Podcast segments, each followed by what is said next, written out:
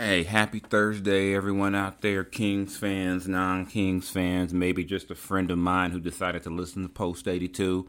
This is Jason Jones, your co host of Throne Room Breakdown, coming to you live. Well, by the time you listen to this, it won't be live, but coming to you from Southern California, Los Angeles, where the Kings uh, had one of their more impressive wins of the season, defeating the LA Clippers 124 103.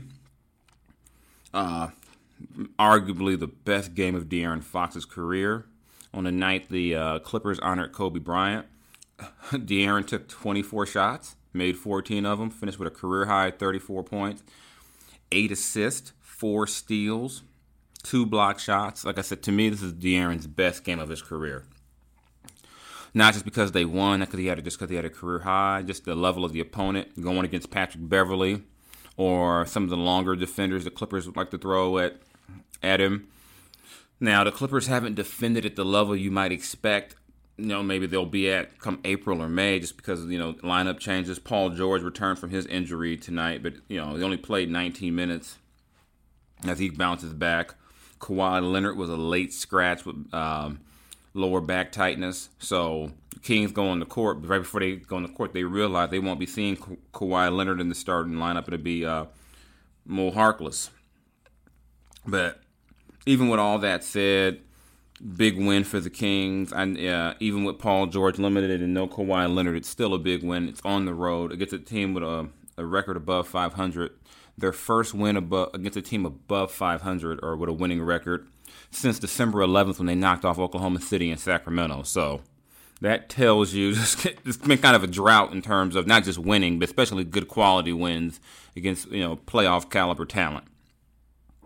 So a lot I want to jump into here. Uh, very touching tribute to Kobe Bryant before the game. Paul George uh, narrated the Clippers tribute. I spent some time before the game and also after the game in LA Live, um, checking out and kind of paying my respects to Kobe, seeing the uh, the various tributes, floral arrangements, artwork, poetry. People left their jerseys, their Kobe shoes, so on and so forth. So I did definitely make sure I paid my respects to one of the uh, greatest basketball players that ever lived before I went over there to check the game out. And I said, uh, these uh, these 24 occurrences and eights are just something else. Um, like I said, 24 shots, eight assists for De'Aaron. You know, just hey, things are just kind of. Uh, I don't know if you can say it's a way of letting, uh, reminding us all that the mark that Kobe left isn't gone. So, but yeah, it was just it was it was definitely a cool thing to see and a great win for the Kings. Uh, Kings may get this a franchise record 21 three pointers, topping the uh, record of 20, which they had done twice once last season against the Warriors and once this season, uh, December 9th at Houston. So, 21 made threes. They shoot 50% for the, for the game actually even made the free throws, 15 of 18. Uh, out rebounded the Clippers, so they answered the call about you know in terms of being more physical, you know, not getting pushed around. Just 12 turnovers, gave up nine points off those turnovers. Uh, uh, big change because the Kings had had low turnover numbers in the last few games, or in, in some recent games, should I say, but the other team was taking much um, uh, a greater advantage of that, and you know they'd have 12 turnovers, give up 20 points. So 12 turnovers, just nine points allowed, big deal. Like I said, talked a lot about you know, a lot to me. This is, this is De'Aaron Fox game. Uh, you know, like I said, so many Kobe parallels. People kept calling him the head of the snake, playing in the building that the Black Mamba helped build. So like I said, definitely his best game. And one thing he did tonight was he came out aggressive on both ends, offensively, defensively. De'Aaron jumped out there engaged. And when he's playing like that, it rubs off on everyone. Everyone feeds off of it. Tonight, uh, that was Buddy Hield coming off the bench for 19 points. That was uh, Cory Joseph coming off the bench with 16 points. And for you plus minus fans, or maybe you know I don't know how many of you really care about plus minus. Uh, Cory was a team high plus 28, and he had seven assists off the bench. So the ball was moving. Both point guards were in command, controlling the game. Cory hit four threes. So he hit four of those 21. Buddy hit five threes. De'Aaron was three or four from three. Bogdan Bogdanovic was four or five from three. Ended up with 15 points. Dewayne Dedmon with a double double, 11 points, 11 rebounds, three block shots. Uh, yeah, just a lot. A lot went right. A lot went right for the Kings tonight, and it was much needed. The Kings are now three and one since they made their lineup change, which went to putting Buddy Hield on the bench and going with uh, Bogey in the starting lineup. So Luke Walton continues to say that that's not a um, a permanent thing, but how do you uh, argue that you don't you you don't keep it like this, considering how things are going? Like I said, you're rolling right now. Things are going well. And I think Buddy's played a much more controlled game, a much more efficient game off the bench. You know, 19.7 rebounds tonight. Uh, just one turnover. So I mean, I just think I think right now, all things considered, the Kings are in a pretty good groove, and I would say don't mess it up. You know, I think Bogey and De'Aaron are finding a groove. I think the fact that you've got uh, Cory playing with Buddy which allows him to be more aggressive with the second unit, I think, and you know, and get better looks, make better decisions. I mean, just a lot going right with them right now. Say winners are three or four.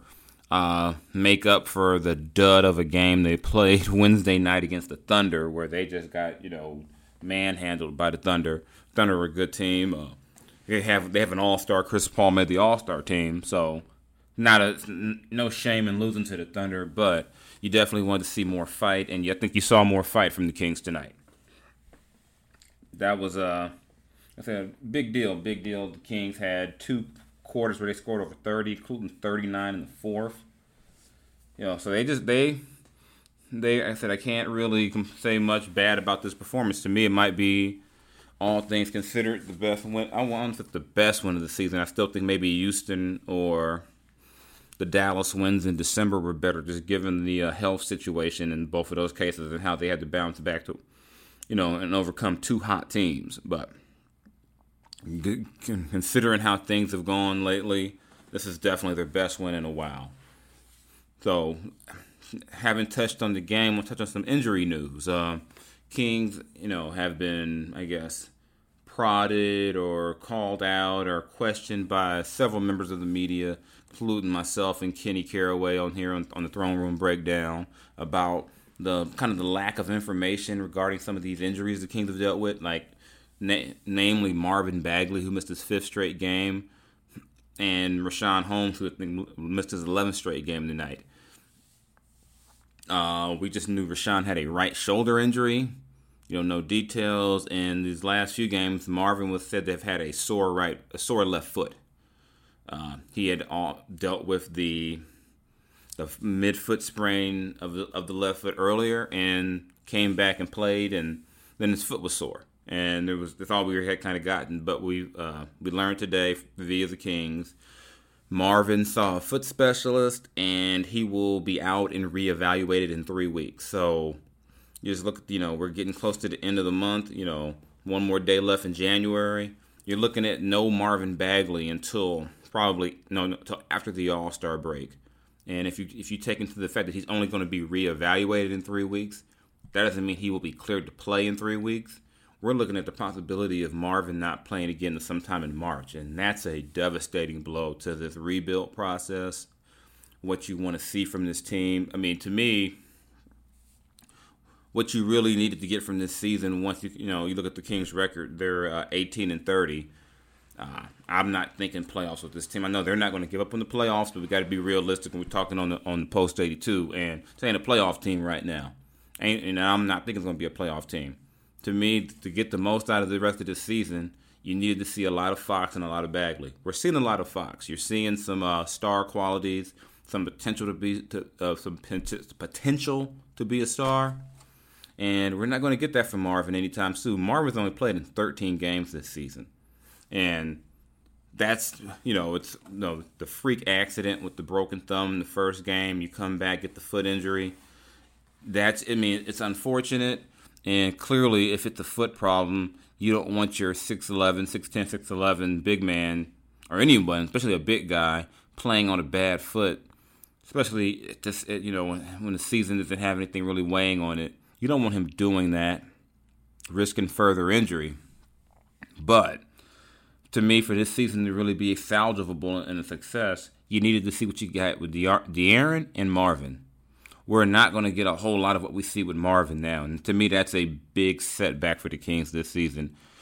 No, it does not mean Marvin Bagley III is soft. No, it does not mean he's fragile. No, it doesn't mean he's a bust. Nevertheless, it's still disappointing. And I'm only saying that other part because uh, y'all hitting me up on Twitter.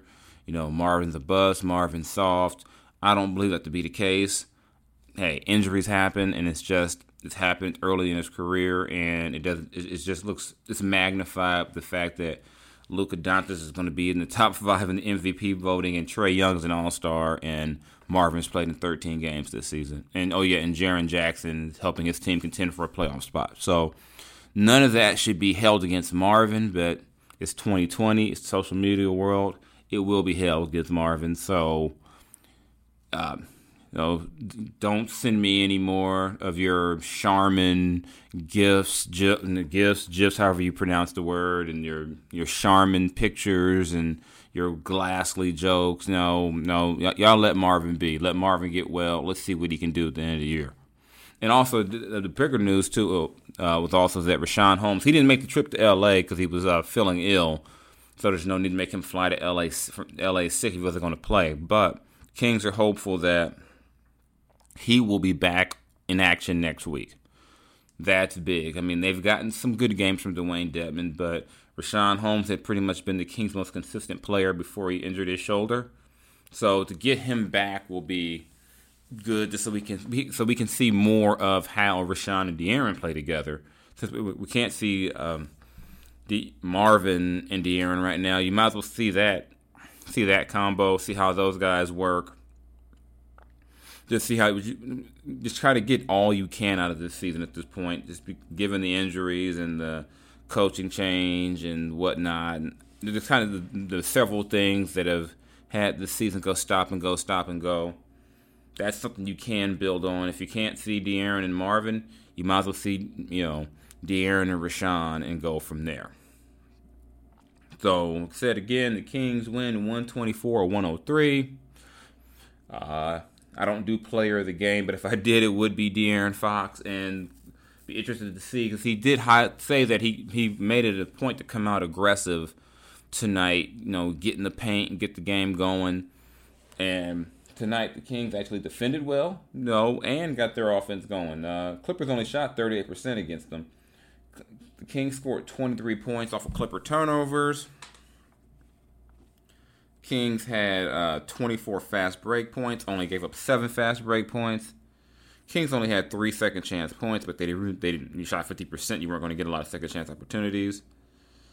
And because the Kings were looking like the 2016 Warriors from the three point line, they only had 36 points in the paint, but like I said, they made 21 threes. So, hey, you'll live with that if that you'll live with a paint number like that if you're going to get 21 threes which they won't get every game. But one thing Luke Walton didn't like was the energy they played with, the effort, the intensity, and how that defensive energy, the deflections, getting out in passing lanes, being aggressive, carried over to the offense, and you saw the ball move well, players move well, good space and good offense. So that's all I got for you. I'm gonna go ahead and eat some of this, uh, this left of my tasty. Um, grilled cheese uh, brisket from Shaquille's uh, Shaq's restaurant. King's minority owner Shaquille O'Neal. By the way, you know, just in case you forgot, eat something from Shaq's restaurant.